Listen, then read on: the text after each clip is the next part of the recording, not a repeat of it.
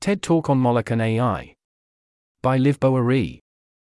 Hey folks, Liv Boeree here. I recently did a TED Talk on Moloch, aka the multipolar trap, and how it threatens safe AI development. Posting it here to A. raise awareness and B. get feedback from the community, given the relevancy of the topic. And of course, if any of you are active on social media, I'd really appreciate it being shared as widely as possible, thank you. This article was narrated by Type 3 Audio for the Effective Altruism Forum. It was first published on November 15, 2023. To report an issue or give feedback on this narration, go to t3a.is.